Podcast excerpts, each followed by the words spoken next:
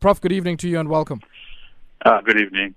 Prof, let's maybe start off here. Uh, if you could just give us some background here and uh, context uh, to not only uh, what gave rise to this letter or this open letter being written to the president, but also, uh, I guess, in the context of some of the global interventions from a macroeconomic perspective uh, that have been done to stem this crisis and where this group of 100 felt that our interventions here at home fell short. Professor Swilling? Professor Swilling. Ah, let's try and re-establish Professor Swilling there on a much, much better line than what we have. We're in conversation with uh, uh, Professor Mark Swilling from the University of Stellenbosch and the Development Bank of Southern Africa. Professor Mark, I certainly hope we have you uh, back there on a much better line. Yes, yes, yes. Yes, I don't know how much of my question you managed to hear. Yeah. You were asking about the, the, the context and background. Yes, yes, yes, yes. Well, uh, you know, it, it's uh, it's a it's a it's a group of people uh, who have been who are very involved in their respective fields. Uh, and felt they needed to come together to articulate a, a shared position, which basically says to government, you can do a lot more, and you need to do a lot more, especially from the perspective of poor people's needs. Mm-hmm. And uh, I mean, surely that would have also been uh, a response informed, yes, by what uh, this group would have heard by way of interventions from the government and also looking at some of the interventions that have been explored elsewhere.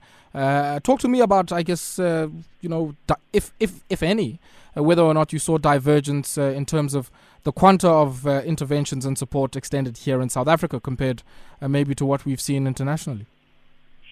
Well, if you look at the fiscal stimulus uh, in South Africa compared to uh, what it looks like um, internationally, ours is, a, is, is minuscule as a, as a percentage of GDP, whereas many other countries, admittedly more developed countries, have um, have got uh, fiscal stimulus going, you know, you know, eight, ten, fifteen percent of, of GDP, massive, massive, massive quantities of, of, of cash plus all sorts of other interventions in order to cushion the blow, support businesses in Denmark, uh, guarantee uh, wages of workers. Uh, in Ireland, nationalize the private medical industry, etc., etc. So there's a very, very, very ambitious large scale response in many other places in the world. And uh, we don't think that our response matches up to that. Mm-hmm. And, and maybe talk me through, I guess, some of the shortcomings you've seen in the South African response. I mean, you, you spoke earlier on about where uh, some of the relief efforts are needed the most, and uh, you feel that some of that isn't being extended to where it's needed the most.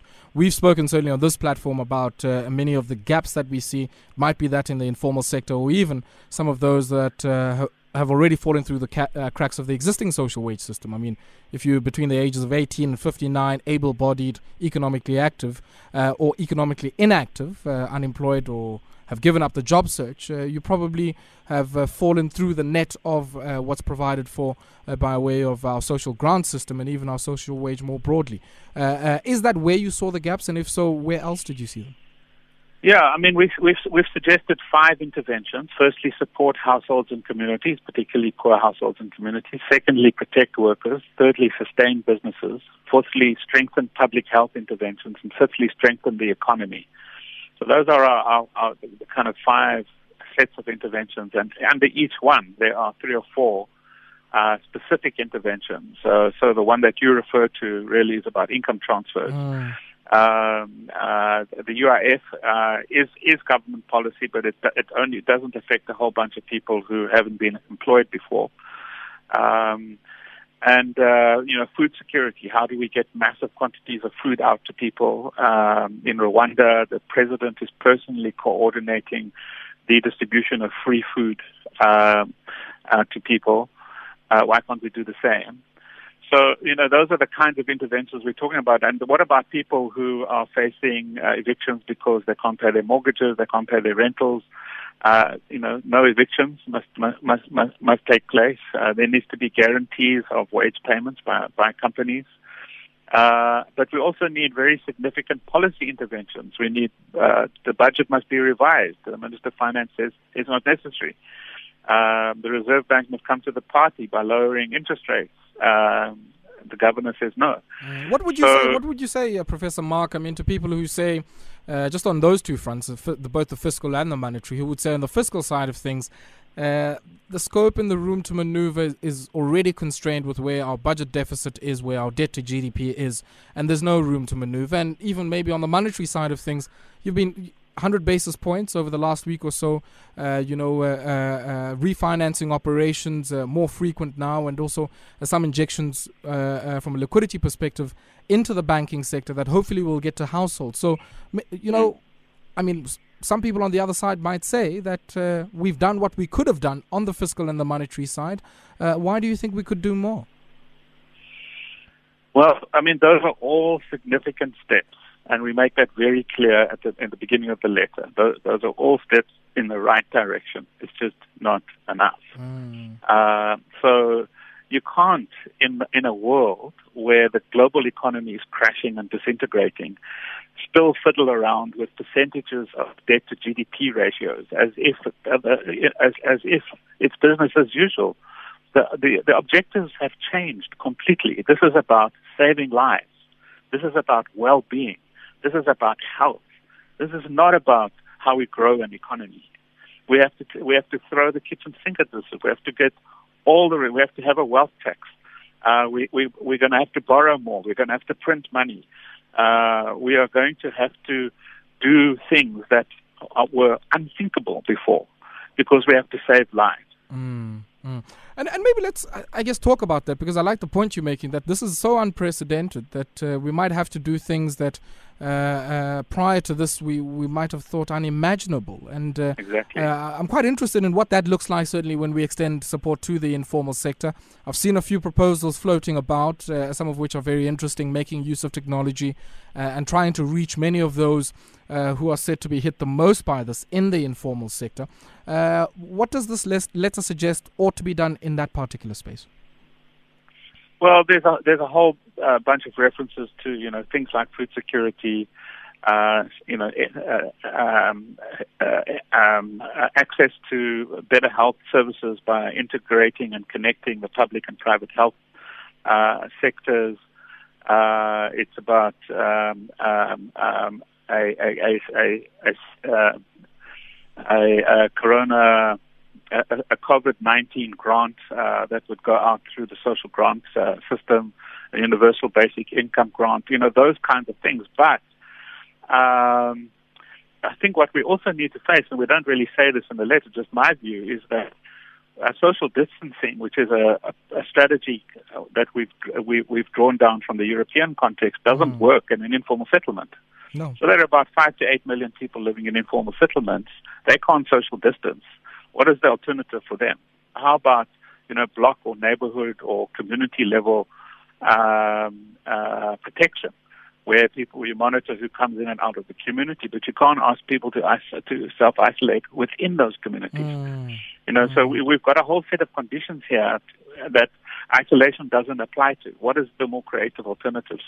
And maybe the security forces should be helping communities to protect themselves rather than penetrating communities and beating people up because they, they're not social distancing. Mm-hmm.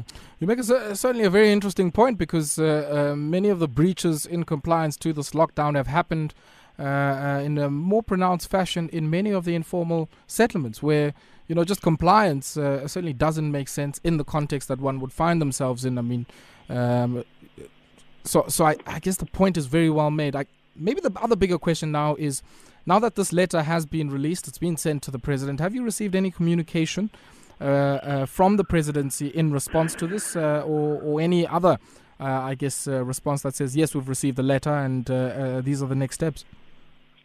Uh, there have been, yeah, for sure. Uh, there are quite a number of uh, different levels of interactions with different people. I mean, we are all, uh, you know, quite well-known people in our own right, and we all have our network connections to all sorts of people in government, and many of us are, you know, uh, involved in very significant government structures and, and processes and committees. So, yeah, there's lots of linkages, uh, and the conversation now is moving, you know where do we want this to land? Uh, what's the what's the formal engagement? All the all the messaging out of government is this is great. Uh, you're saying the right things. Let's mm. work out what it means practically. Yeah, yeah.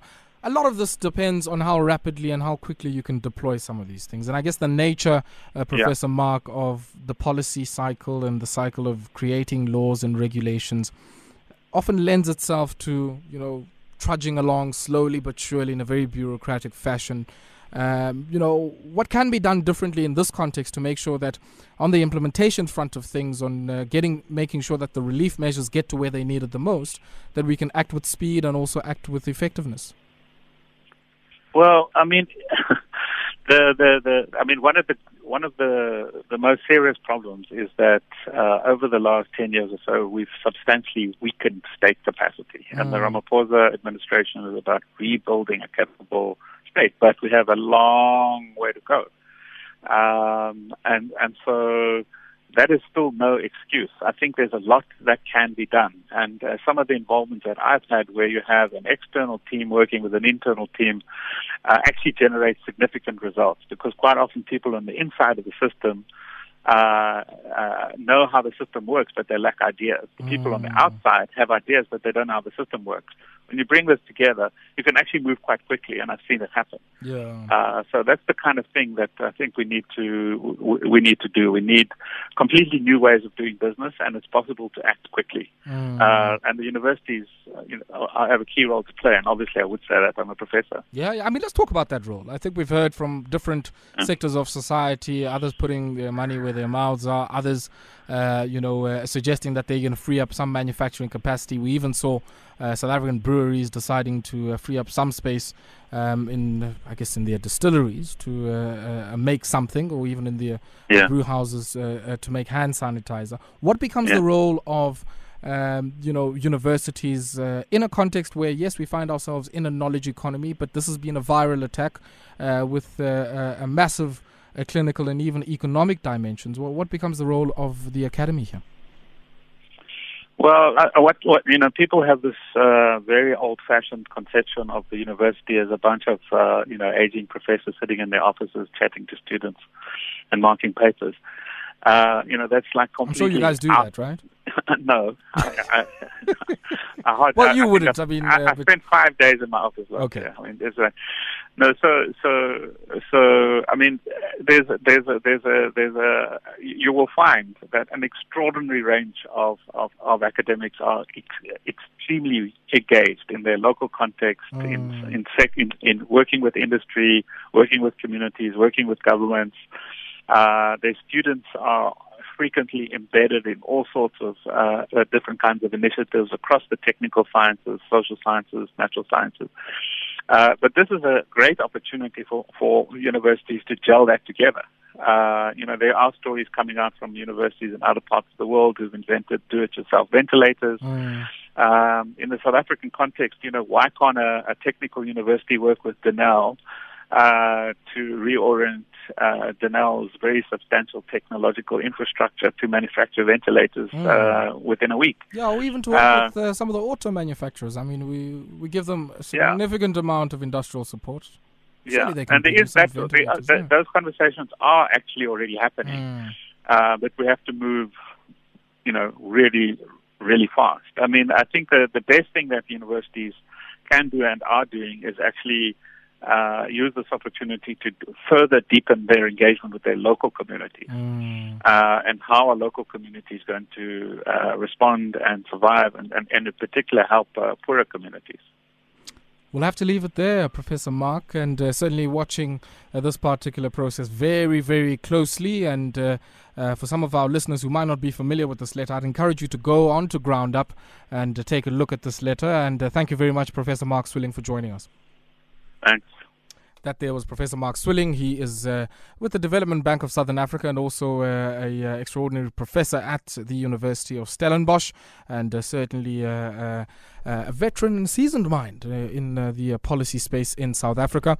And talking to us about this letter that has been put together by just over 100 economists there. And I must add, certainly for you, some of you who might not have seen this, that my name is also on that particular list, and I certainly share much of those sentiments, as you would be familiar uh, that uh, have been shared by uh, Professor Swilling and uh, some of the others that you would find in that letter. And of course, there are areas the way we disagree, but I think the underlying message is that uh, our response to this point has uh, been a- inadequate for what potentially could be down the pike. And I think that's what we ought to be considering, all of us, all and sundry as South Africans. This is not just an effort that's going to require the government, it's going to require all of us. It's going to require the community organization, it's going to require that business, it's going to require that municipality, it's going to require that household, it's going to require all of us. And uh, on this evening, uh, we're going to leave you like that. Uh, it's just a minute shy of 9 p.m. The man with the music's already here. You stay safe. Uh, make sure that you exercise those necessary precautions uh, so that we can all uh, continue with life as we understood it or as we might have to now learn to understand it. on the other side of this crisis, but I wish you all the best, take strength, and we'll, we'll be with you tomorrow. Same time, same place here on Metro FM Talk. Have yourself a great evening. Nangoku. Sisayibanga le economy